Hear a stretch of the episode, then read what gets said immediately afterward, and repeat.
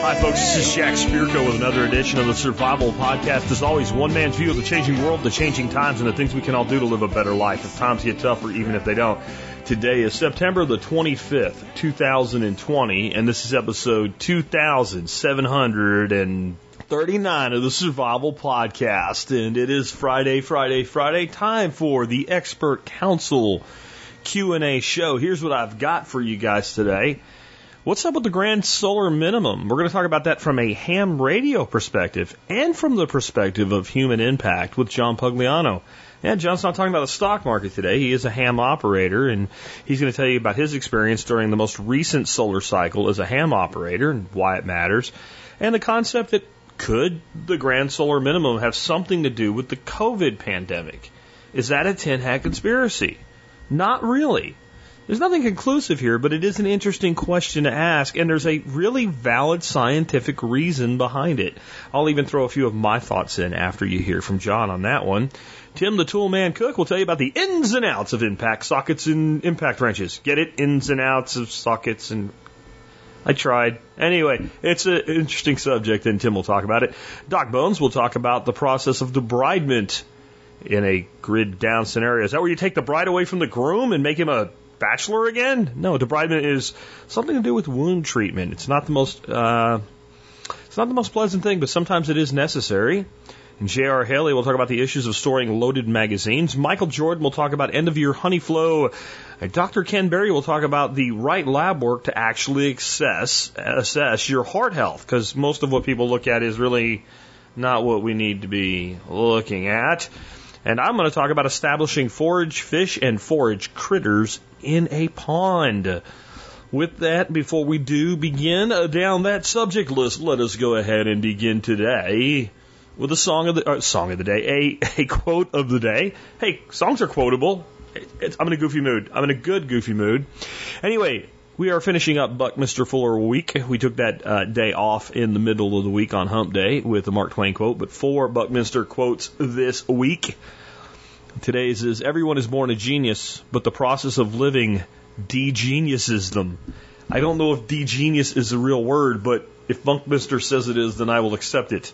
And I completely agree with this quote. Um, this is back to the kind of what Einstein said about if you judged a fish on its ability to climb a tree, it would be judged to be an idiot. But if you, ju- you know, just it, Einstein didn't say the second part. But if you if you judge a fish on its ability to swim, it's a genius. No human can swim the way that a fish can swim. Not just we're talking about speed relative to size, but uh, agility, how long you can stay underwater, the ability to maneuver, right? I mean, there's so many ways that a fish is swimming is genius compared to that of an ability of a human to swim. But at least humans can swim, you know. Pick an animal that can't swim well or at all, like a chicken, and compare uh, the ability of a chicken to swim to that of a fish, and the chicken is a moron. But if it comes to the ability to see really small, almost microscopic organisms and peck them with deadly accuracy, the chicken is a genius compared to the human or the fish. And that's really easy to understand. It's taking extreme examples, and that always is useful. If it's a, if it's done to prove something, it's it's a fallacy. But when it's done to uh, to allude to something so that it can be better understood, it is completely valid. And that's what I'm trying to do here. So now let's take it to humans. I believe that every human is a genius at not something but some things. There are things that that person has an aptitude for and that we are a species that numbers in the billions. We number in the billions. For good or ill, we do. With that type of uh, head count, our diversity is extreme, and we need to stop thinking about diversity for this subject with uh, the concept that the social justice warriors have, making sure you have one of each color in a, in a family unit on a TV show or something stupid like that. Uh, we need to think about diversity of thought and diversity of skill. If you take 30 people at random and put them in a room together and start asking them what they're good at, you will find that every single one of them will have something they're good at that nobody else in that room is good at. And that's just with 30 people. That's just with 30 people at random. And I guarantee you, I mean, I've never done it to prove it, but I guarantee you, you will find something. If we say, I want you to list, put down on a piece of paper right now and list 10 things that you're good at. And I want you to really think about it and don't put down the things that are everybody's good at, like, you know, breathing, right? Put down things that you are really good at, that, that you have some level of pride in, in the fact that you're good at them. I bet you we can go through those 30 people and take at least one thing off of everybody's list, and nobody else in that group of 30 will have said that thing. Now multiply that by the billions. Now let's take, you know, in a country like the United States of America, 55 million children, let's cram them into a school system that is a one size fits all system and then judge them on their ability to propagate through that system. And we are taking a fish and judging on its ability to climb a tree. And if we force them through that system, and if they actually comply with that force, and they actually adapt to that force, and they actually do reasonably well at that one size fits all cookie cutter uh, uh, establishment of what we call an education, I think degeniusing them would be exactly the terminology to use. Just my thoughts as we begin our end of the week show here with the expert council. Let's go on down here from John Pugliano on the grand solar minimum, ham radio perspective on that, and how it might actually impact human beings as well. With that, John, take it away. Hey TSP, we have an interesting question from Ken and he's asking about the predictions of Valentina Zharkova. Now I follow her predictions because I'm a ham radio operator and I'm concerned about high frequency propagation, which is a phenomena that occurs because the ionosphere that surrounds the earth goes through different periods of high and low charge where it has a different impact on whether radio waves will be reflected back down to the earth's surface. That's how we get high frequency radio waves which travel in a straight line. The way we get them to bounce back down to Earth is by reflecting them off the ionosphere. And the ionosphere is highly affected by sunspot activity and as a corollary to that, by the solar cycle. So Ken really doesn't have a question other than he's asking about an opinion on whether the Earth is going through a cooling period. Things are going to get really cold over the next generation or so and obviously the impact that that's going to have for the growing season and crop failure. Hey, let's look at the solar cycle that we just came out of, number 24. It was predicted as being one of the lowest sunspot activities that we've had in a hundred years or so.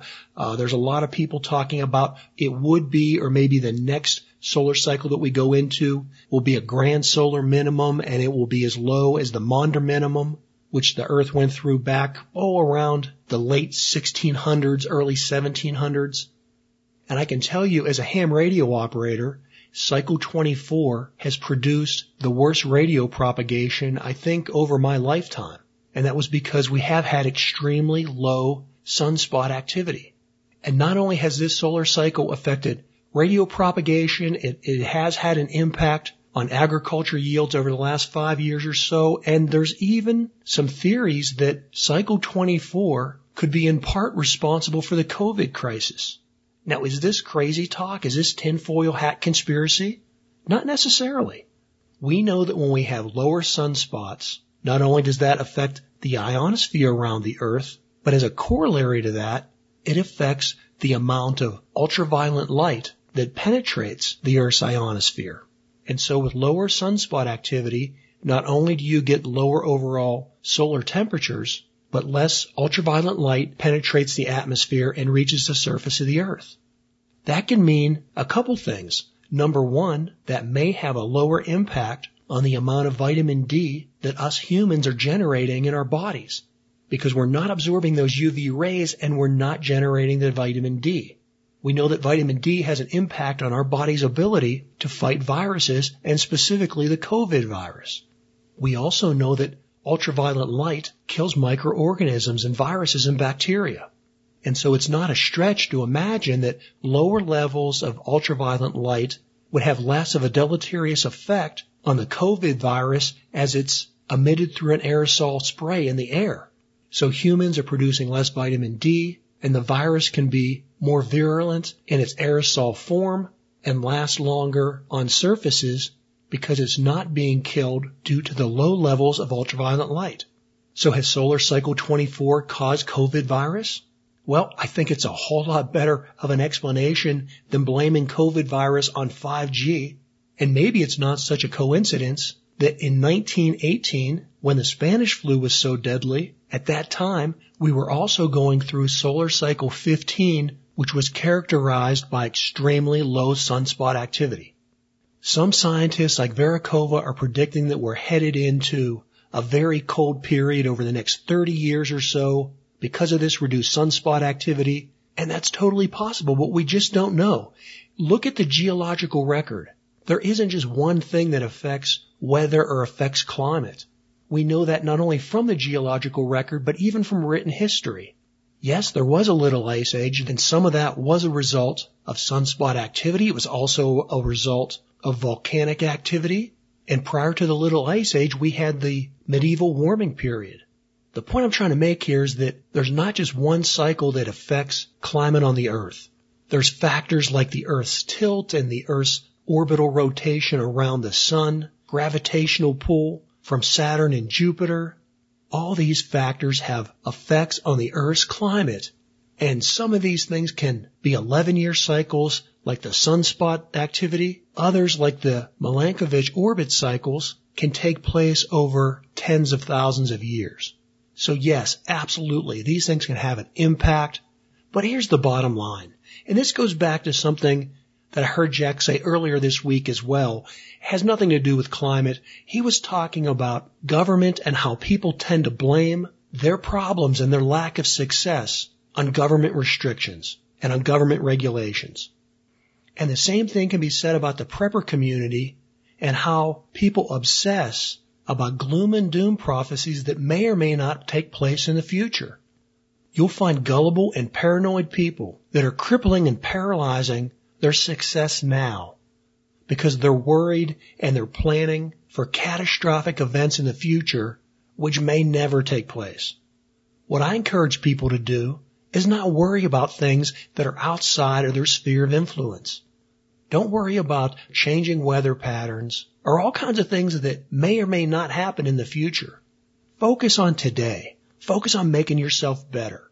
Learn to make more money. Invest it wisely. Take care of your health, develop skills and abilities, and build a strong community. If you do those things now, then in 30 years, whether the earth is significantly hotter or colder, it'll have less of an impact on you and your family and your community. And that's all that really matters. Well, hey, Ken, thanks for the question. This is John Pugliano of Investable Wealth and the Wealth Studying Podcast. So I, I just wanted to add to that a little bit more on the vitamin D issue. Given the research I've done on vitamin D, and, prior to this last 11 year cycle, based on the vitamin D levels of people in uh, the Western world in the temperate climate areas, all I can say is it certainly could not have helped things and made them any better.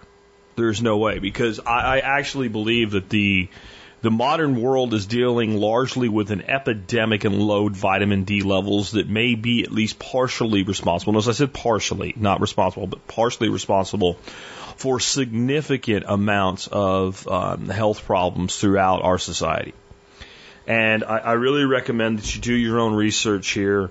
And I really recommend that everybody figure out what a reasonable supplementation for them, their individual uh, selves is and I can't go giving uh, exact recommendations, but I can tell you that the RDA uh, and what's considered acceptable and what you should be doing optimally for your supplementation of vitamin D is absolute total bullshit.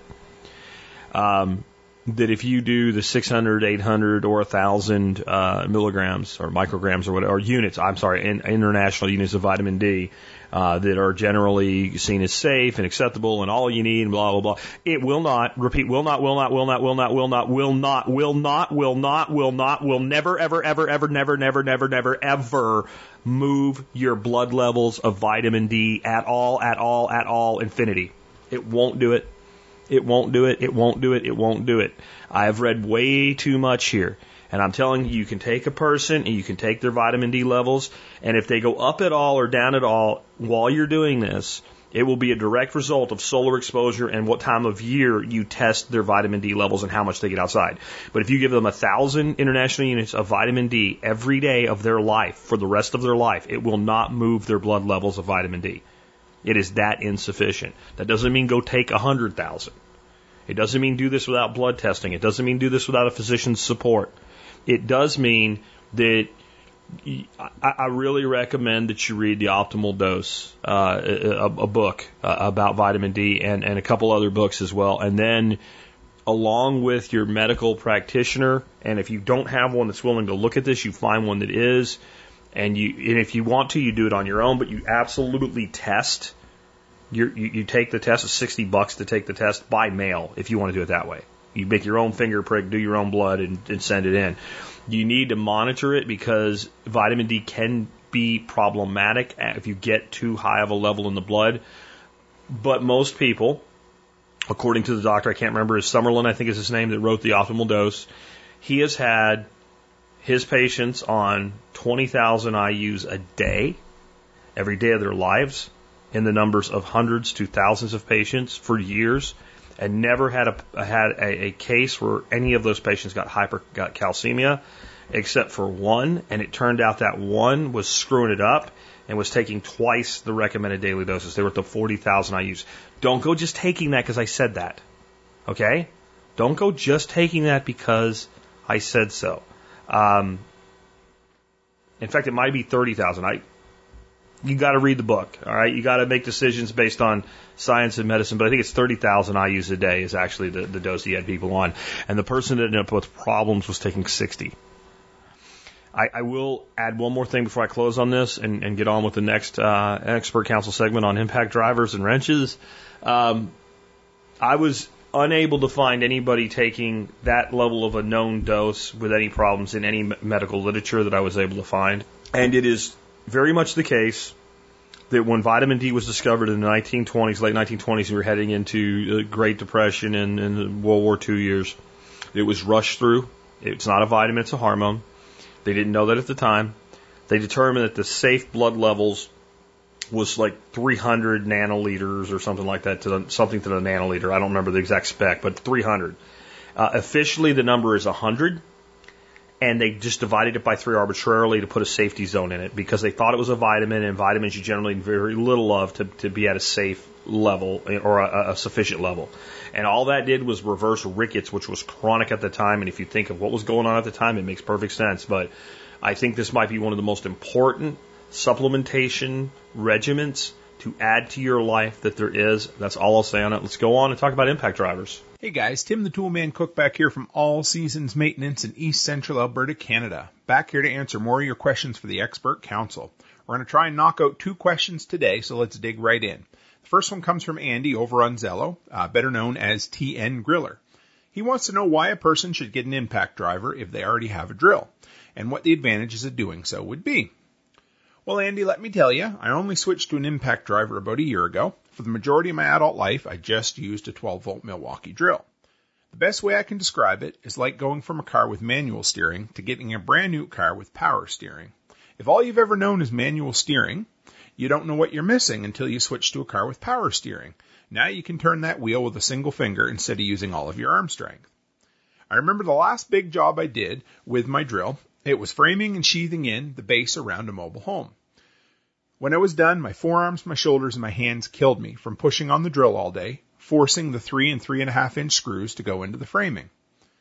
When I got the impact driver, I couldn't believe the difference. I could basically place the screw into place and the impact driver would do all the pushing for me. And why is that? Well, of course, drills are designed for speed. They are used with a sharp drill bit that needs little or no torque to work their way into the material. Basically, they're designed to spin in circles really fast, and if any torque is required, it needs to be supplied manually, i.e. your forearms do the pushing. Now, impact drivers, they have a hammer and spring internal system. As it rotates, it builds tension in the spring, and then when that tension's released, it allows the hammer to strike, creating the torque. It's so much easier to use all day long, it's easier on the tool itself and it creates less heat internally. Two other quick advantages too are uh, it's much, the the impact drivers tend to be much smaller, more compact, hence lighter and easier to use all day, and they have a really cool, much quicker uh, chuck bit loading system that just takes your standard hex um, quarter inch bit size, which I love. I've even started buying drill bits that have those adapters on them to speed up my process a little bit more. So, if you didn't guess, I would say go out and get a reasonably priced brushless impact driver. It will save your arms and you'll wonder why you didn't have one your entire life. So this leads into the second question, and this one's from Tom in Florida. And he asks, do you prefer the detent anvil or the hog ring on an impact wrench? I've been looking at the DeWalt 20 volt impact wrenches. Good man. And as far as I can see, there are three versions, and he lists those three in the model numbers. I focused in on the high torque model. That's the DCF889 because, well, I don't think anyone will ever say, gee, I wish this had less torque. That model's offered in two versions. It would seem the hog ring would be stronger and more reliable, but I feel as though I wouldn't ever notice a difference between the two. That said, I'd like to hear your thoughts on the difference between the detent and the hog ring, along with any other experience you might have with the DeWalt, uh, the DeWalt impact wrenches. Thanks a bunch, Tom from Florida. So first off, for those who aren't sure, what is the difference between an impact driver and an impact wrench? The main differences are the impact driver, of course, is for driving screws. It takes those quarter inch hex bits, like I told you, tends to be less powerful and smaller than an impact wrench. The wrench themselves are used mostly for automotive uses. It has a half inch square socket adapter on it, and they tend to be heavier and more powerful than the impact drivers. So with that covered, let's jump into Tom's question without hopefully getting too technical and putting us all to sleep. So the detent style is like what you find on a traditional ratchet. It's got that spring-loaded, tiny stainless steel ball bearing that holds the socket into place. Easy to pull on, easy to pu- uh, push back on or pull off. Now, the more traditional hog ring style is the type that have a square socket adapter on it and then a hog ring on the inside. They're easier to repair if they break, but I'm not as big a fan of them holding on to the socket as well. Now, traditionally, this is the tool usually used most by mechanics, and most of the mechanics I've seen tend to have the hog ring style because that is what they've always used. Some mechanics say the hog ring has a better staying power, that it holds the socket better, and then some I've talked to say they only use the spring loaded now because the hog ring fails too often. In my limited experience, I find the detent ball bearing style holds better. It's easier to put on and take off the sockets. Whatever you're using it for, I just find it tends to work a little bit better. The hog ring supposedly is a little bit uh, longer lasting because it's easier to repair. You can just replace the hog ring if it wears out, but the hog ring wears out quicker than the ball bearing style design. But when that ball bearing detent style does wear out, you typically need to replace the entire tool. Now, if you're doing any amount of automotive work, then an impact wrench is a must have. I basically only rotate my tires and I use my impact driver with a half inch socket adapter. It's just powerful enough, but if you're doing any automotive work, go out and get an impact wrench because they're great. Unless you're a heavy duty mechanic and you've always used the hog ring style, I don't see a need to have one. I say go with the detent style. You will not be disappointed. You'll get the same amount of torque for about a third less money. And as far as centering in on more torque being better, there's another Tim the Tool Man who always said more power is better. So guys, thanks for the questions. Keep sending them in to Jack. Send them in on tools, landscaping, handyman business, being a solopreneur, or even prepping in Canada. If you guys want to see more of my opinions on tools, I just completed two videos called Five Tools I Wasted My Money On so you don't have to. As well, my latest tool time gear review is on my new favorite toy, the DeWalt 7.5 inch battery powered chop saw. Drop by the YouTube channel at allseasonsmaine.com. Check out the community of tool lovers and handymen that we're growing there. And as always, guys, stay happy, stay healthy, and have a great week. All right, good stuff. Next up, Doc Bones on debridement of wounds in an austere medical situation. Hi, Joe Alton here, also known as Dr. Bones of the survival medicine website doomandbloom.net. Also author of books like the Survival Medicine Handbook, Alton's Antibiotics and Infectious Disease, and Alton's Pandemic Preparedness Guide, plus designer of an entire line of medical kits at store.doomandbloom.net. Medical professionals like doctors, nurses, and paramedics and the high-tech equipment they work with are the heart of advanced medical care. When highly trained personnel are unavailable, it becomes the responsibility of the average citizen to obtain medical education and supplies. Lack of knowledge and materials will cost lives in any situation where modern care isn't an option.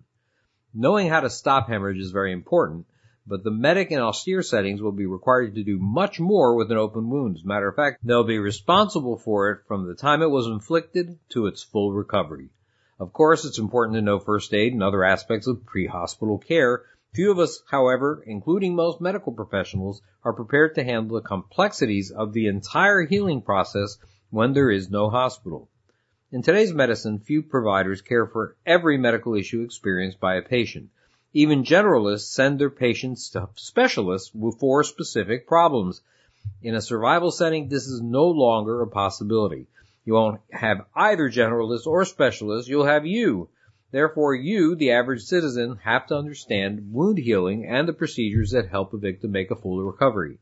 One of these procedures is debridement. Debridement is the removal of dead, otherwise known as necrotic tissue and foreign objects from a wound. Most minor acute wounds heal just fine with cleaning and regular evaluation, but more severe wounds, burns and bed sores, may require this kind of intervention. Debridement is a way to eliminate obstacles to good healing. Debridement speeds the healing process in various ways. Dead tissue inhibits the development of healthy new cells and makes the area susceptible to infection. Necrosis can also hide the signs of bacterial invasion. Debridement is rarely taught in standard first aid courses, let's face it. Even municipal courses meant to deal with emergency trauma can get your patient to the hospital, but little is taught for the days or weeks down the road. Despite this, it's something you need to know about. A variety of techniques are used to accomplish debridement and more than one type may be used on the same patient. They follow the acronym BEAMS, B-E-A-M-S, and they include B, B for biological debridement. This involves the removal of dead tissue with special sterile medical maggots. Maggots are the larvae of flies, and in this case, it's usually the green bottle fly, Lucilia sericata. They debride by preferentially liquefying the digestible but non-viable areas of the wound. They also ingest the bacteria in the wound, removing barriers to healing. One way to get your own maggots is to hang some rotting piece of meat in a bag with holes in it outside. Put a bowl at the bottom. A bowl is needed to harvest the maggots as over the next few days they drop from the bag. E in BEAMS stands for enzymatic debridement. Special enzymes known as collagenases are applied to the wound on a daily basis. These chemicals loosen connective tissue that holds dead tissue from the bottom up. The lack of availability of these enzymes, however, in austere settings probably limits their usefulness to the survival medic. Now, A in BEAMS stands for autolytic debridement, autolytic debridement. The slowest but least invasive type of debridement. In autolytic debridement, a wet to moist dressing is used to help the body's own enzymes to break down devitalized tissue. This works better for smaller wounds with less dead tissue involved. M in BEAMS stands for mechanical debridement. In mechanical debridement, some kind of force is applied to separate non-viable tissue from the wound bed. This is more aggressive than some other methods and may be associated with some discomfort. Different methods include irrigation with syringes followed by gentle scrubbing, Wet to dry dressings are another option. In this case, a damp but not soaking wet gauze is packed into the wound and removed when it dries, taking dead tissue and debris with it. The best material to use is cotton gauze, although debridement pads are commercially available. Other methods less likely to be available in austere settings include whirlpool therapy and, well, other stuff. Care must be taken to remove as little viable tissue as possible during the procedure. Then there's S in beams. That stands for sharp or surgical debridement. By far the fastest method, sharp debridement involves the use of scalpel, scissors, forceps, and other instruments to remove non-viable tissue. This is usually possible to perform at the bedside off the grid. Surgical debridement is more aggressive and today is done in the operating room, however.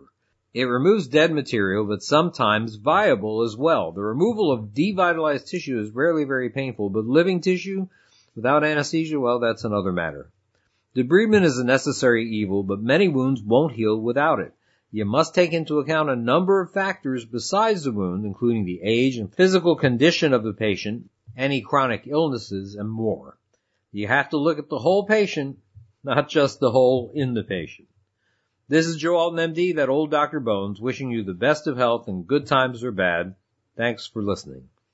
Please consider supporting our mission by getting some of the quality medical kits, individual supplies, and personal protection gear available at Nurse Amy's store at store.doomandbloom.net.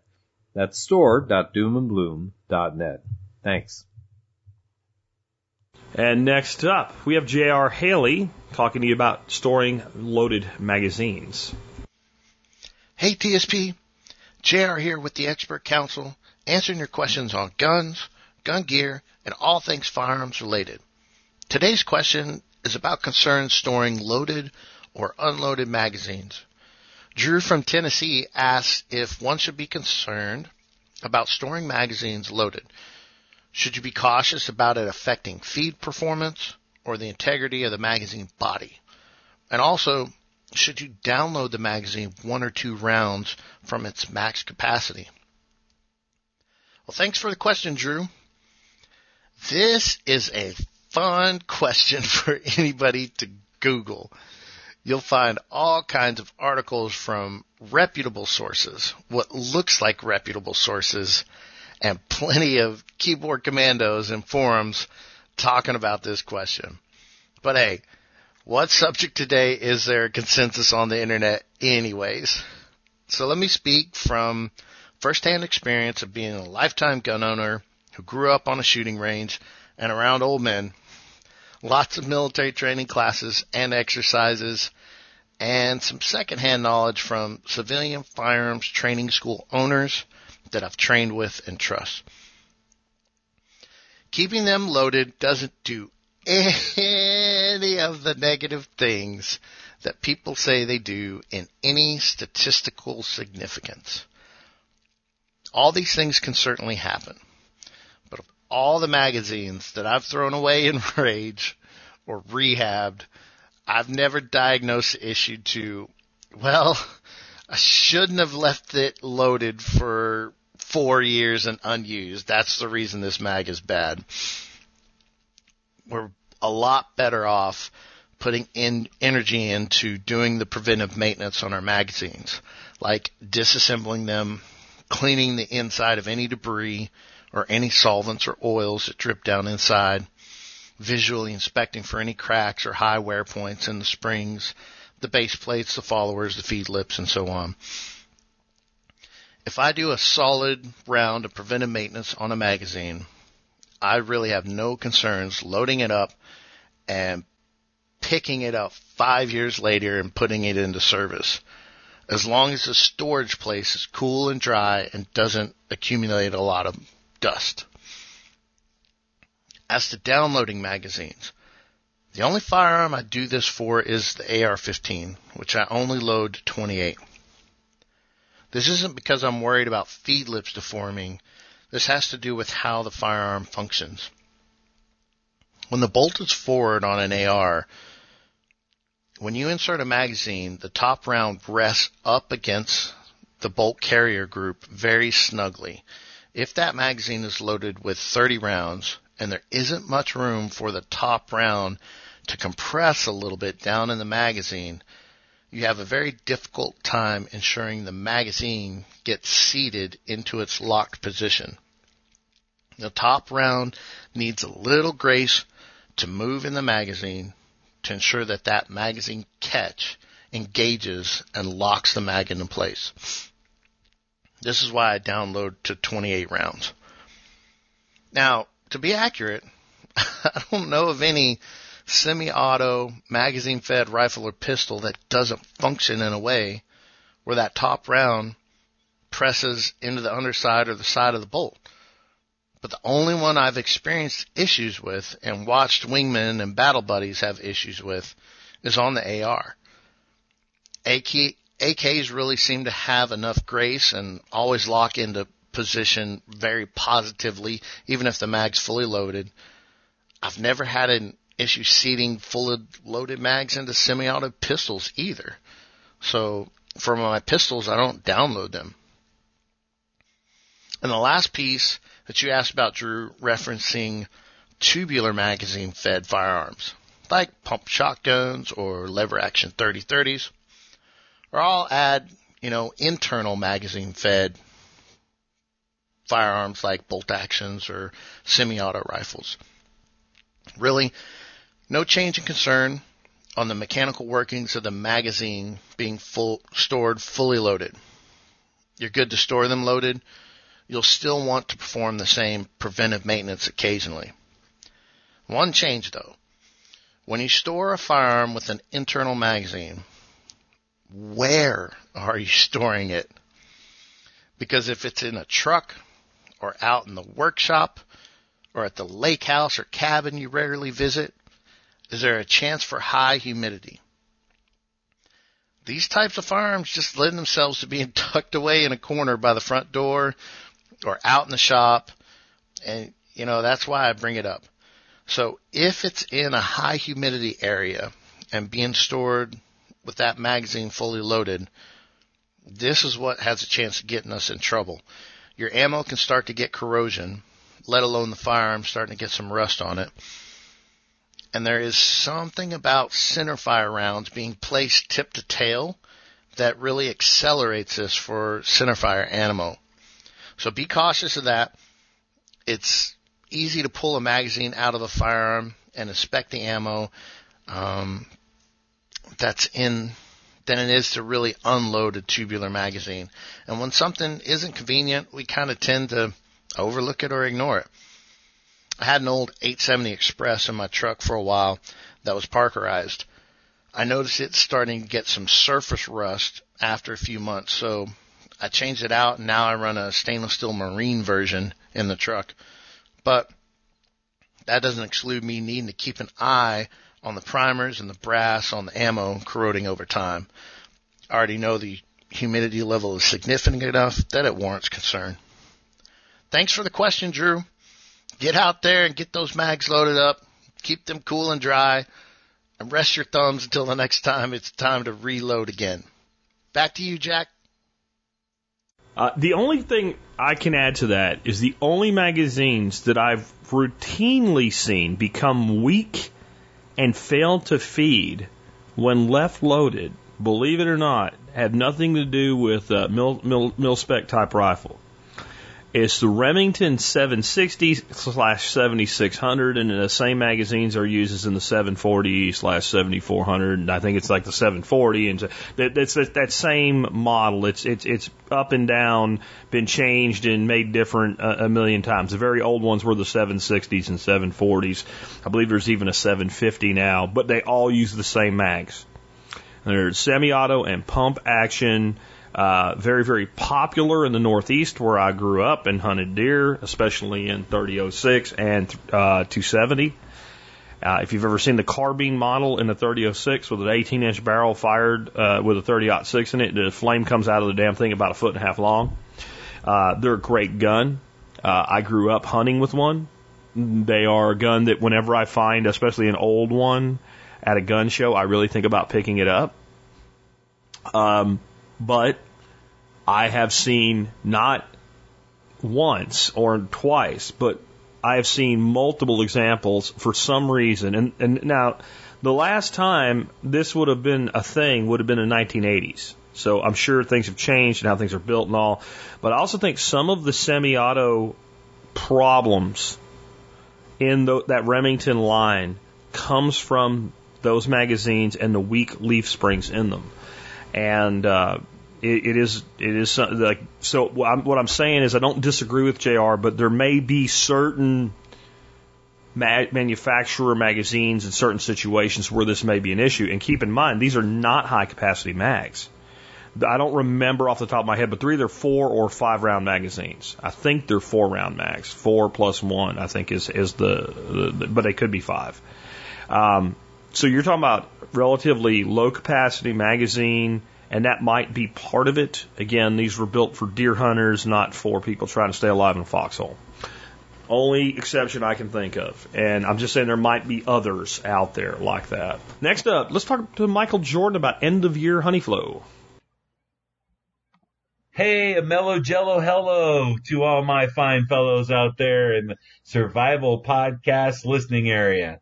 I'm Michael Jordan, the bee whisperer of a bee friendly company in Cheyenne, Wyoming, where we educate people on bees, apiary management, and the making of meads.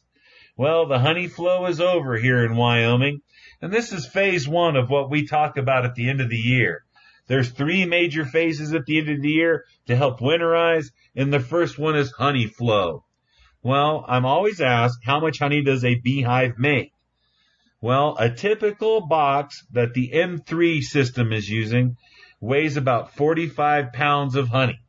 That's right. We're using a medium box with nine frames and we're producing an average of 45 pounds of honey from that box that we sell at anywhere from $5 to $15 a pound, depending on how much quantity is purchased, who is purchasing it, and what it's for. Many times large granola companies that we sell to aren't going to buy honey at $15 a pound. But when I'm selling it at a bulk rate of about 2,000 pounds, I think I can sell it at $4 a pound to $5 a pound and still turn a pretty good profit. So remember, a medium hive box with nine frames yields about 45 pounds of honey. Now, we're also using a Pergo frame which is an all plastic frame. If you'd like more information on that, you can email me at abfriendlycompany at gmail.com. And what it is, it's an all plastic frame. You stick the frames in, the bees fill it with honey and cap it. There's no wax build. Well, on the nine frames, there's a quarter inch wax build on each side of the frame because we're giving them to make more bee space, which gives me a bigger wax product, a little more honey product, it makes it so that my frames are really nice when it comes to harvesting. Because I'm not using a hot knife, I'm using a scraper. And I scrape it, centrifugally throw my honey, and then everything else is collected. One great thing about a honey box is that when it's done being spun, put it back out and let the bees feed on it. Just take the hive box out 15 feet away from all your bees and let all the bees rob it from all the hives. Get them away from all the other hives. If you have some weak ones and stuff, this will get the bees from not robbing them, but robbing the honey flow. Because once you steal the honey, the bees get a little agitated and they try to attack the weaker hives. So after spinning your honey, place the boxes outside for about, oh, a week and let the bees harvest on them. I don't like going more than four days on mine. Usually with the amount of bees I have in the boxes, they're usually packed with bees for about four or five days, cleaning everything off. And by the end of the week, all the honey's harvest and I just take my leaf blower, blow the bees out and take the honey boxes home. So now we've probably got 45 pounds of honey from each box. Is that all that we're producing from a hive? We try to produce two of those boxes per hive as well as one of those boxes and an exotic honey. And when we talk about exotic honey, I'm not talking about, ooh, is it Bolivian Ascustus red honey or the purple global honey? No, what I'm talking about is there's like five or six products that you can make with honey. That's really cool. You know, and I'm talking about the mason jars with comb in it. I'm talking about Ross rounds. I'm talking about chunk comb honey you know, there's a lot of extra exotic things that you can do that brings a little more money and gives a little more wax product produced out. So on a typical M3 911 hive system, we produce 45 pounds of honey and probably 36 Ross rounds. And that's what we produce per hive. Selling honey at about $10 a pound. Now, out of that $10 a pound, I have to minus about $2 to $3 of cost because a dollar per person that I used to, to help do it, and it usually costs me a dollar for the jar and the labeling. So on that plus overhead, for every pound of honey that I put out, three dollars of that basically is the labeling, the insurance, and, and all the stuff that goes with that. So I usually make seven dollars on a pound of honey, right? And when I sell it in bulk, I'm selling at four to five dollars a pound of honey. A lot of people don't think about that when it comes to their honey sets. So the honey season has happened. We've had snow here in Wyoming where it snowed for three days. Temperatures were in the teens for a week and now there's no growth. So pulling the hives away from the clover and saffron fields and moving them into the locations to winterize is great. When we do that, we pull all the honey boxes off. And the reason I pull all the honey is because not only I've got a great product, but some of the beehives are along the highway. And some beehives that other people have, and that's the reason I say this, are in the inner city. And the reason that they should harvest all their honey is that the bees spend all the time collecting a food source that they can eat over winter, which is bad now because it's got car fumes and exhaust. It's got neonicotinoid poisons. It's got whatever has been sprayed in your local area, the bees have picked up within a two and a half mile radius of that location. So I'm not saying it's bad. It's not going to be, you know, bad for them or you, but why take the risk? I harvest all the honey. Now there is some honey in some of the frames of the brood and stuff towards the winter. But you know, on a honey box, I don't leave any honey. I harvest it all. And that way the bees don't eat anything that might be a poison when they need it. I feed them a fondant. And in February, March, I feed them a good BT to flush out their systems. And then we take welfare away and we make them go to work. And at the end of the year, I harvest everything and I go ahead and put them on welfare and I feed them because I'm treating my bees. I treat my bees well. I keep feeding them. So on this first phase, we wanted you to harvest your honey. Hopefully you've got a good packaging idea, a good label, and something that's fun for people to see. An extra product such as Hogg's half comb, chunk comb, or honey sticks, or something that's going to help boost an extra cell on the end. Alright? I also want you to take the time now to go through your honey boxes. Pull out the frames that are bad. I mean, we're using plastic ones, so if they look bad, we just scrape them all down and then put them in a dishwasher and then redip them in wax and they're ready to go. Super easy, way cheap when you're doing on a large commercial level. But the rest of you, if you can't do that, you should probably pull out some of the foundations and stuff and getting ready to rebuild. We always take our boxes after the bees have cleaned them and all the combs are done. We wrap the whole box in saran wrap and stack them. And that way nothing gets in them through the whole year. And that way you don't have to worry about wax moth or mice or getting into them or anything like that because you seal them and you stack them. Put a light in your honey house with a bucket of water and let the moss fall in the water. A bug zapper is always good too. That way if any bugs or anything get in there at night trying to harvest honey from from your mess with your comb. But hey, it's the end of the year and it's phase one. Let's get our honey harvested and let's get it packaged and let's get it out there so that way all the way until June of next year. When we get to about February, when we start running out of all that honey sale for Christmas goods and stuff, we'll be ready to go again. So I'm Michael Jordan with AB Friendly Company here in Cheyenne, Wyoming, and we were talking about honey production where you're probably yielding about $400 in honey per hive at this time. Hey, thanks for listening. And if I can help any more, just reach out. We have our Instagram, our YouTube, our Facebook, or catch us and ask us questions right here at abfriendlycompany at gmail.com. I'm Michael Jordan. Hey, buy your honey from a beekeeper you respect get it from a small cottage industry and let people start something to make a little income to help out at home. And remember, this is the best time. Help your fellow man. Because one day, you're going to need help. Next up, have Dr. Ken Berry, who also has the uh, item of the day position today. We'll talk about after my segment, but uh, he's got a question here on heart health and labs for heart health. If uh, just simply looking at raw cholesterol numbers is not what we should really be doing. Ken, take it away. Hello, Jack Spirko and all my TSP friends. This is Dr. Ken Berry answering a question today for Jerry. Jerry says, since we know that cholesterol is not an indicator of heart health, what should we be doing to get a reading on the health of our hearts? This is an excellent question.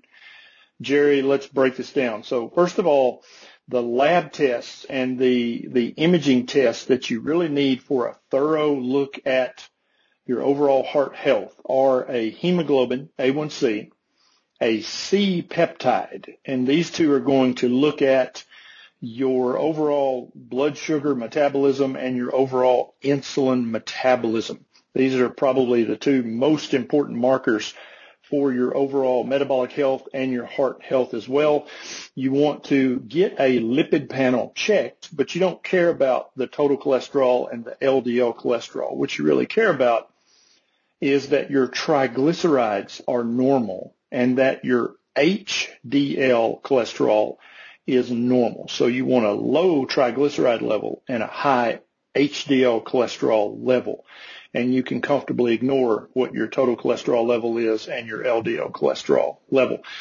Next, I would get a GGT. This is going to give you indication about liver health, but also a little bit heart health as well. And then if you want to do an imaging study to actually look at the arteries of your heart and see if you have calcium buildup and signs of damage, then there's a test called a CAC, which is a coronary artery calcium score. This is a very quick CAT scan. And so there is some radiation involved, but it's not much. And, and doing this scan every few years, I think will help to um, keep your doctor relaxed and calm so they don't freak out with you eating all this bacon, eggs, beef, and butter. Uh, also might keep a spouse calm down. So you want to get a CAC score and your doctor has to order that. More and more insurance companies are paying for it, but if your insurance company refuses to pay for it, they usually cost somewhere between a hundred bucks and a hundred and fifty bucks if you just pay cash. So getting that every few years to, to keep everyone calm and relaxed might be a good investment. uh, the coronary artery calcium score looks at calcium buildup in your heart's arteries. And if you have a low score, then you can rest, rest assured that you are not causing any damage by eating the proper human diet. If you have a high score, then I would recommend repeating the CAC in 12 months to see if your score has stayed the same or actually went down. Most people eating a ketogenic diet or a carnivore diet or somewhere in between, their CAC score will actually go down each year or stay the same. Whereas the average person eating the average American's diet, uh, their CAC score is going to go up anywhere from 5 to 20% each year. Hope this question, this answer helped Jerry and maybe a few other listeners as well. This is Dr. Berry. I'll talk to you guys next time. All right. Uh, mine today, I believe, has been uh, generated by my recent talk on aquaponics and hydro, not aquaponics, uh, aquaculture and ponds and things like that. Uh, this comes from Dave. Dave says, I have maybe an acre sized natural pond in zone six. It has catfish, bluegills, and bass. I'm very interested in stocking bait fish or shrimp. I can get bait fish from my local lake, but I'm really interested in shrimp. Where should, when should I buy them, and when would they even, and would they even survive? I'm guessing in spring, so winter isn't a factor. Please advise. Also, love the tote idea. I'm just wasn't just wasting my top pond's potential. Okay, so here's the thing. My honest answer is I don't know, but I'm going to guess, and I'm going to try to help, and I'm going to try to give you some different options. I would say, first of all, if you want shrimp as forage, maybe we can do something. Maybe. Okay. I'm also going to say, if you want shrimp to eat, it can probably be done maybe, but it will have to be a kind of like, like planting a shrimp garden. You have to create some place for them to live where they can't get out of. You'll have to seed them, and then you'll have to harvest them every year before it gets too cold. There are freshwater prawns. Often, when you see farmed shrimp in uh, a supermarket, uh, those are actually freshwater prawn. They're a type of shrimp, but they refer to them as a prawn. And there's a couple different varieties. One is this this like Malaysian river prawn, and they get these huge, long, bitey uh, pinchers on that look really thin and look like they can't do much damage because they're so thin, but they will cut you like a razor. Uh, those are fantastic. Uh, they're also known as blue river prawns. Uh, they're like little lobster tails, and I don't think that they are a valid idea in your situation with you know a half acre acre size pond in uh, zone six. It's just not. They're a, a, definitely a tropical species. They can be farmed, but you're going to be better off farming them in tanks. They need to be uh, given areas where they can all kind of go into their own little angry hole and not see each other, or they will like decimate each other. Right. So they're they're they're a challenge, but they're they're cool. I have a friend who raises them, but he raises, you know, a couple dozen a year. And they can be bought as feeder prawns. Most stores that sell feeder prawns for tropical fish, they're these little bitty things, and you're surprised at how little they are, and they grow in a season to uh, like mini lobster tail size. But those are an idea, but they are not for this. There are prawns that are more like the ones you generally buy at the store that look like more like ocean shrimp. The furthest north I've found them being produced in outside situations is Kentucky. Kentucky's climate and uh, some of Kentucky's climate is zone six. The, the, the, question is not so much how cold for how long though with this is how long is the water warm enough? So you can look at, I've got a, uh, an agricultural extension uh, study.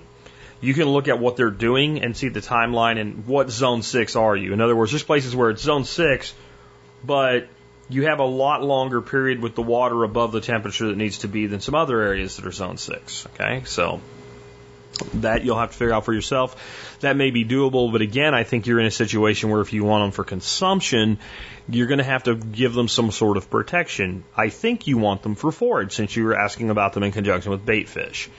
Here's the option that I'll tell you to consider, but I don't want you to spend too much money doing it, so you want to buy the cheapest ones you can get.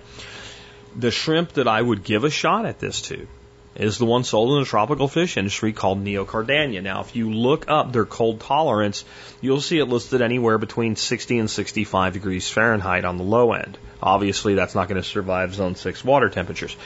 That number is bull steaming bullshit. That is not true. It's not true. And you'll see they can be lower, but only for a very short period of time. Also bullshit. Now, let me be clear. I think if you take neocaridinas, and I have a bunch of them living in a little tank right here, uh, that are happily living in 80 degree water or 75 degree water or something like that, and they've been in there for a long time, and you net them out and you throw them in some water that's like 42 degrees, they probably will die. And I also don't think it's a good idea to put them into water, even if it's close to, you know, a temperature they can handle easily enough, and have them rapidly descend. So spring, I think, is the ideal point, and I would monitor your water temperature and I would introduce them into this pond as your water temperature is not only above, I would say, 68 degrees, but it's on the rise. So now it's going to come up and it's going to come back down and they're going to have a whole season and they're going to make lots of new little baby shrimps and some portion of them are going to be stout enough to get through your winter, hopefully. And I think that might be the case because they can go down in the mud and the base and et cetera. And the water, if water is not frozen, then it can only be so cold. Right? You can see how that works. And I was, I was explaining this to my grandson and my wife today about water being unique in that it is the only substance that we know of that actually breaks the laws of physics in a way. Everything that we know of, the colder it gets, the denser it gets. And the warmer it gets, the less dense it gets. So hot air rises is one way to look at that, and cold air sinks. Water does this up until just around the freezing point, and then it switches. That's why ice floats. That's why ice floats. Pretty simple, right? If ice didn't float, we wouldn't have any life on the planet because water would freeze from the bottom up and we'd have an ice ball planet. And it would never thaw out. Kind of interesting, isn't it? Because of this, as ice freezes, as long as they can go below the ice, get enough oxygen and food and all, an animal can survive if it can handle the temperature of, you know, 32 degrees basically in fresh water. In fact, 33 ish degrees, because when you get to full 32 degrees, the water freezes. So it can be freaking 20 below zero above the ice. The coldest it can be in the water below the ice is 32 ish degrees. How well they'll do at that temperature, I do not know. And for how long, I do not know. I can tell you that I didn't actually take water temperature readings, but I had ice on my water and Neocaridina shrimp going crazy in my pond uh, stack systems. So they can survive that temperature ish. How long? I don't know, but I mean, it was significant here. And I will take some temperature readings this year. And I have to actually say, I think they did their highest amount of breeding in the colder part of the year. Now, for you, that might mean they breed like crazy in like uh, March when the ice is melting. I, I don't know. but that's been my experience. They, they are going to be a great prey species for your bluegill and probably for baby catfish and baby bass. The key is going to be able to get enough of them in there to the point where they will be sustainable and not all devoured. So I would want to stock them at about a time when you have a lot of vegetation for them to use to hide in. Or you may even want to create some sort of like sunken tote into your pond with holes in it that they can get in and out of. My my concern there is that when I put them in something like that, they all left. So I don't know that they're smart enough to figure out, hey, stay in here and they can't eat you, right? And and very small fish can eat them because they're little. But I think you can probably get a breeding population of them going. That would be, and that would be technically an invasive species, and uh, Pennsylvania Department of Natural Resources would probably have a heart attack if they knew you were doing it. But uh, it's it's not an animal that I can see causing a problem. So you make that own decision about your own property, your own way. There is a native species of shrimp. It's also very small that may or may not breed for you in your pond, but should definitely survive your temperatures. I found evidence of them in the Monongahela River in Pennsylvania. If it can survive there, it can survive Zone 6. Just say that. Um, they actually see it as an, in, in, an improvement in water quality, uh, showing that those shrimp can now survive in the Monongahela. These are known as the Mississippi grass shrimp. There are two grass or glass shrimp. They're both commonly called both. They don't look that much different. If you put two of them in front of me, I couldn't tell you which one was which, but they are a different species. One is really, you know, really prominent in places like South Georgia, South Florida, um, Southern Louisiana, etc. And um, it will not tolerate the water temperatures that you have. And then there's the one that's the Mississippi one. You might want to be sure I'm right on that, um, but it will tolerate colder temperatures. If you can introduce these, and I would again introduce these at the right time of year, you should be good. I've found sellers doing them on eBay in the past. I didn't check for you today. You'll have to check for yourself. Um, they are almost impossible. The ones that will survive your climate, they're almost impossible to breed in fish tanks. Um, if they're in a large enough body of water with enough going on, they will tend to take over and breed for themselves and become very, very populous. Um, the southern species is a little more easy to breed in, in, in aquariums. It's not bred very much because it sells for like three cents a piece. And if you have a, a body of water they live in, you can literally take a net and just go under like grass and shake it and get tons of them. Used to get them for bluegill bait in Florida that way. So neither one of them will breed well in a fish tank. So you would have to acquire them, hope you've acquired the right ones, hope you've acquired enough of them, introduce them into your pond, and hope that they take take root and I would do that also late spring. Uh, just just my uh, observations there. With the Neocaridina, what I would actually do is I would set up a fish tank designed to breed them, at least 10 gallons. I would get that tank cycled and I would get them now. And I would get them breeding. And I would put them in there by themselves with nothing else other than some snails, because snails and them go really, really well together and probably something like some Java moss or uh, Christmas grass or something like that, Christmas fern grass or Christmas moss. Christmas moss, is what it's called. They love that stuff um, with a sponge filter, and I would get them breeding.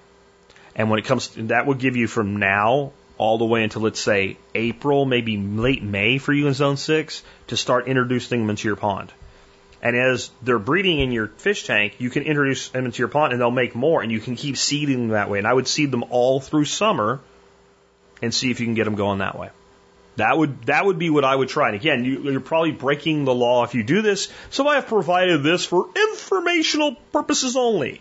I will tell you that in my contained, not in the ground tanks, which is totally legal here in the state of Texas, they are doing well and they have gotten into my tanks that have fish that will eat them.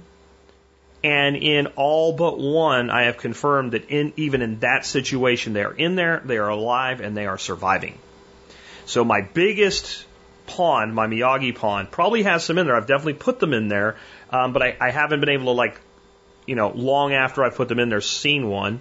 In my uh, my eight foot timber frame pond, I saw one just yesterday little red one climbing along the outside of one of the flower pots and eating algae off it in the water.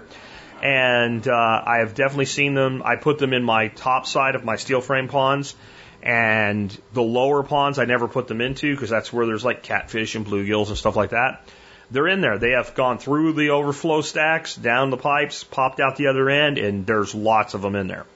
So they can survive in because of the way they breed once they get the population up. So that would be the advice I could give you on that. My last piece of advice if you just want forage, there's a critter that's shrimp like, that's delicious, that will inhabit zone six happily, but you may not want it in a pond like you have because some species of them make burrows and some people don't like that. And depending on the integrity of your dam breast, et cetera, it could be an issue, but it's the crayfish. Native crayfish and of course, they have lots of little crayfish and little baby crayfish come out, and then they are a forage crop. Uh, and smallmouth bass, which seem to love zone six, and deep ponds love um, crayfish.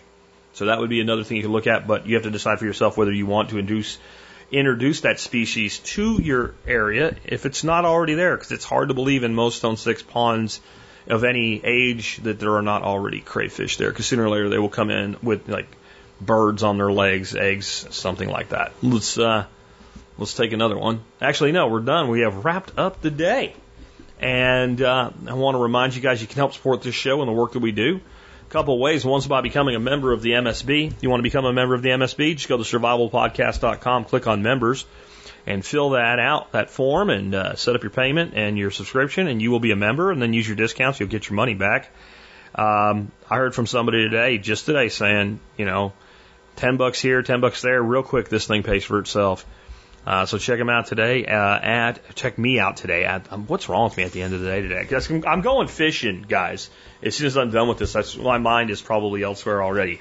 Uh, took the grandson fishing yesterday, et cetera. Anyway, join the MSB. I mean, something like the Butcher Box discount, $10 per box per month. A one year subscription is $120 a year on a $50 membership. That's that's math that you can do in your head really, really quick, even if you learn Common Core. Uh, next up, remember you do your online shopping at tspaz.com, T-S-P-A-Z, tspaz.com. Today's item of the day, since we had Ken on yesterday, I thought it'd be a good day to run Lies My Doctor Told Me. That's his book. I really think you should get a copy of his book and read it. I have a link to uh, the new listing on Amazon. Some of you were saying the old listing was going to a place you could only buy the Kindle edition. You can get the hard copy. This is a good book for you or to give as a gift. I really believe this book has probably saved lives in the thousands already. It may help save your life or improve the quality of it or do it for somebody you love. Do check out the book. The only reason this was not the item of the day yesterday when Ken was on is I had to run the uh, Anker Power Core um, 28 uh, milliamp backup battery thing while I could because it was a lightning deal. On that note, this is a reason to be on the Telegram channel. I sold a lot of those yesterday. I don't know what big of an impact I would have had on a company like Anker, but that product is now out of stock until mid October. It is also back up to almost full price. And as I said yesterday when I brought that item out, it goes down to that $37 price point about three times a year. It is the best backup battery there is. And now if you want one, you have to wait and you have to pay a lot more money. The people that absolutely got one yesterday were the people on, that follow me on social media like Parler or MeWe and the people on the Telegram channel. Because the second that I saw it and I put it on the site, I put it out on those uh, broadcast channels. So Discord, MeWe, Parler, and the Telegram channel. Any one of those four you would have known. And the one where you absolutely would know is the Telegram channel because that's going to come right to your phone like a text message because it's basically what it is. It's just in Telegram instead of the native text app. I really recommend you get on one of those. Everybody that was on the email list got a notice about it. Whether or not it had sold out by then, I don't know. I don't know when it sold out yesterday. I just know that it sold out yesterday hard. Um, over 200 members of this audience uh, got one of at least one of them. At least one of them. Some of y'all bought two. One guy bought five. Uh, I can't see who buys what, but I can see how many are sold and I can see individual orders. So I know like one person bought one, one person bought two, one person bought five, one person bought three, like that. And one person bought five of them. I can see why. I got one myself. I have plenty of backup power. That was just a stupid good price. So my message is one way or another, be on the Daily Mail, be on the Telegram channel somehow. Let us be in touch with you. Um, yesterday I made a big deal about that I bring you the item a day. It's usually like a two minute or less little little blurb here at the end on, on the show. And I throw it in my stuff and I just throw it out there and it is what it is. And I ask you to support the show by shopping at T-Spaz. There are times when opportunities like that come up. There has been times with like Mora knives, et cetera. And there's been times with items that I found that have sold out hard. And, uh, I don't control inventory. I don't. I don't have any inventory control on this stuff at all. I just make you aware of it, and it helps me by helping you. So please consider getting on some of the other ways that we can stay in connection with you so that you guys know about this stuff. All right.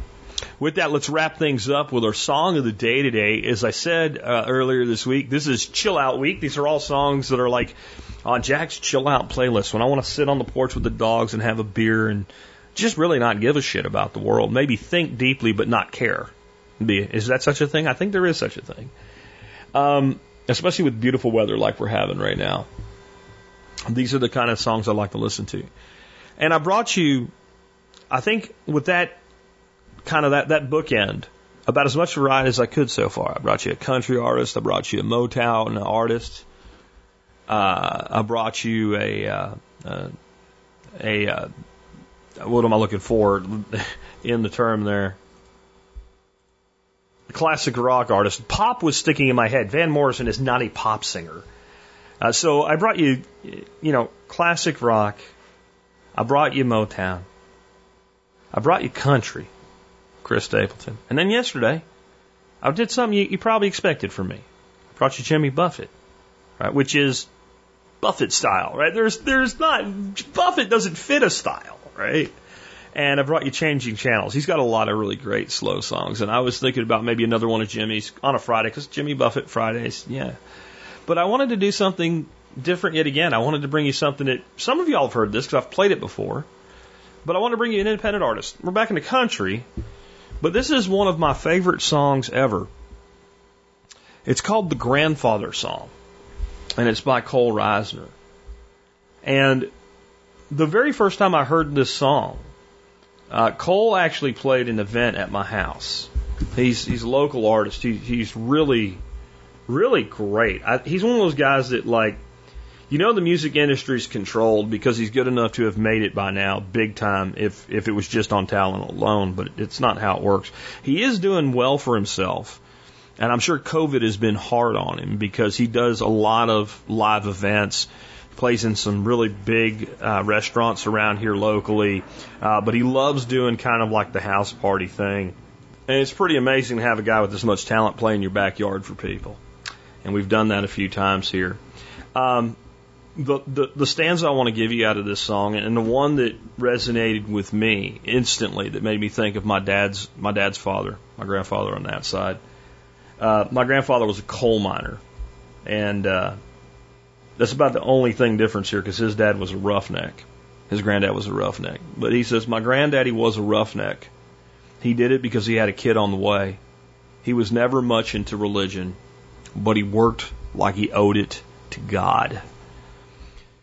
I'd say that was true of both of my grandfathers in different ways. They they they came at life with that type of a work ethic, and I, I'm grateful that I think that it was handed down to me. But my dad's father, this is just so much more true of because roughnecking and coal mining are the same type of business. I mean, they're they're they're both dangerous in their own ways, in different ways. You're not under the ground as a roughneck, and you're not up on top of a an oil rig as a uh, as a coal miner. But they're they're dangerous and they result in a lot of damage. My grandfather had coal, pieces of coal in his arm till the day he died. He he coughed up, you know, 20, 30 years after coming out of the mine, he would still on occasion cough up uh, black uh, black substances from the black lung that had gotten into his lungs. But he never quit. He never quit until life made him quit, until he just physically could not go anymore. And during his working years, if there was a way to describe what he did, it was he worked like he owed it to God a man that goes down into a dangerous coal hole back in the, you know, they're talking the 40s, 50s, 60s here, and has the the boards on the side that hold everything back give out one day and crush him, and gets back up and goes back down and does it again. That's a guy that works because he cares about his family and whatever it takes is going to be done. When I heard this song the first time, I, I immediately had a kinship with Cole because of that. Because it was so identical, even being so far apart. You know, a grandfather working in West Texas versus Central Pennsylvania. But that same ethic, working like you owe it to God. And I, I'm going to tell you that I think that is the ethic that's missing in a lot of America today a willingness to do everything that's necessary to get what you want, but to provide for those who you take care of as well. I know it's alive and well in the TSP community, so I thought it would be the best song to leave you with on a Friday. With that, it's been Jack Spirko with another edition of the Survival Podcast.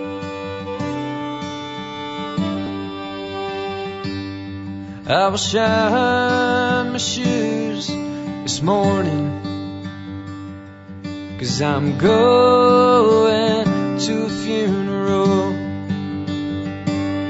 They will to rest my grandfather. Cause it's time for him to go home.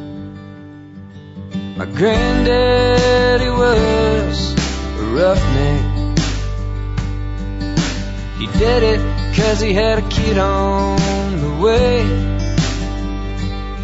He was never too much into religion.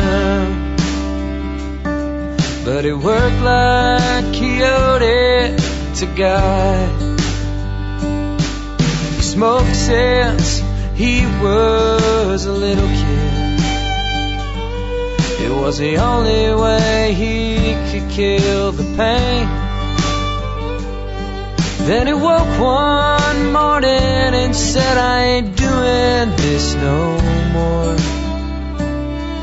And it was gone like a sweet Texas rain. I will shine my shoes this morning. Cause I'm going to a funeral. They will lay to rest my grandfather. Cause time him to go home.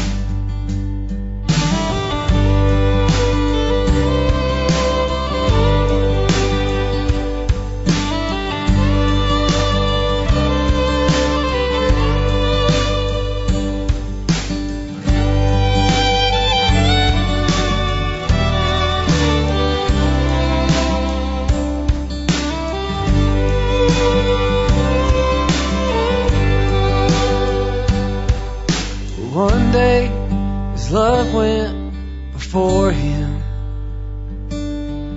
He held on for a week or so. The doctor said it was time for him. Guess his heart couldn't stay broken anymore. I will shine my shoes this morning. I'm going to a funeral. They will lay to rest my grandfather. Cause it's time for him to go home. They will lay to rest my grandfather. Cause it's time him to go